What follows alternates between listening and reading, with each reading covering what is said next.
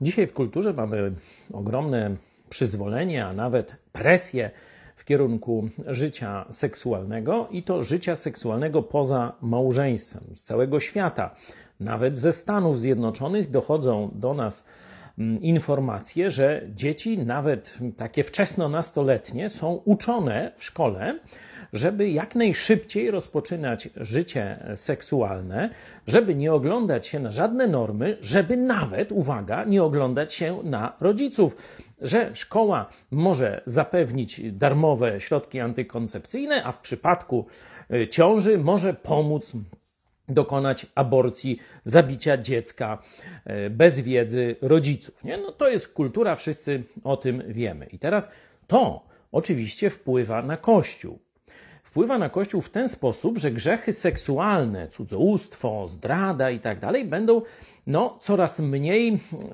budzić jakąś, jakąś zgrozę czy, czy takie potępienie w Kościele. Będziemy się z tym oswajać i przyzwyczajać i obniżać normy moralne i dyscyplinarne w Kościele. By troszeczkę sobie odświeżyć sytuację, proponuję lekturę mm, piątego rozdziału pierwszego listu do Koryntian, żeby zobaczyć, jaką normę e, przedstawia nauka apostolska, jaką normę przedstawia apostoł Paweł. To był kościół niemoralny, już wtedy, jeśli chodzi o seks. Słyszy się powszechnie, piąty rozdział, powszechnie o wszeteczeństwie między wami i to takim wszeteczeństwie, jakiego nie ma nawet między poganami. Mianowicie, że ktoś żyje z żoną ojca swego. No, to już takie wiecie, do kwadratu coś.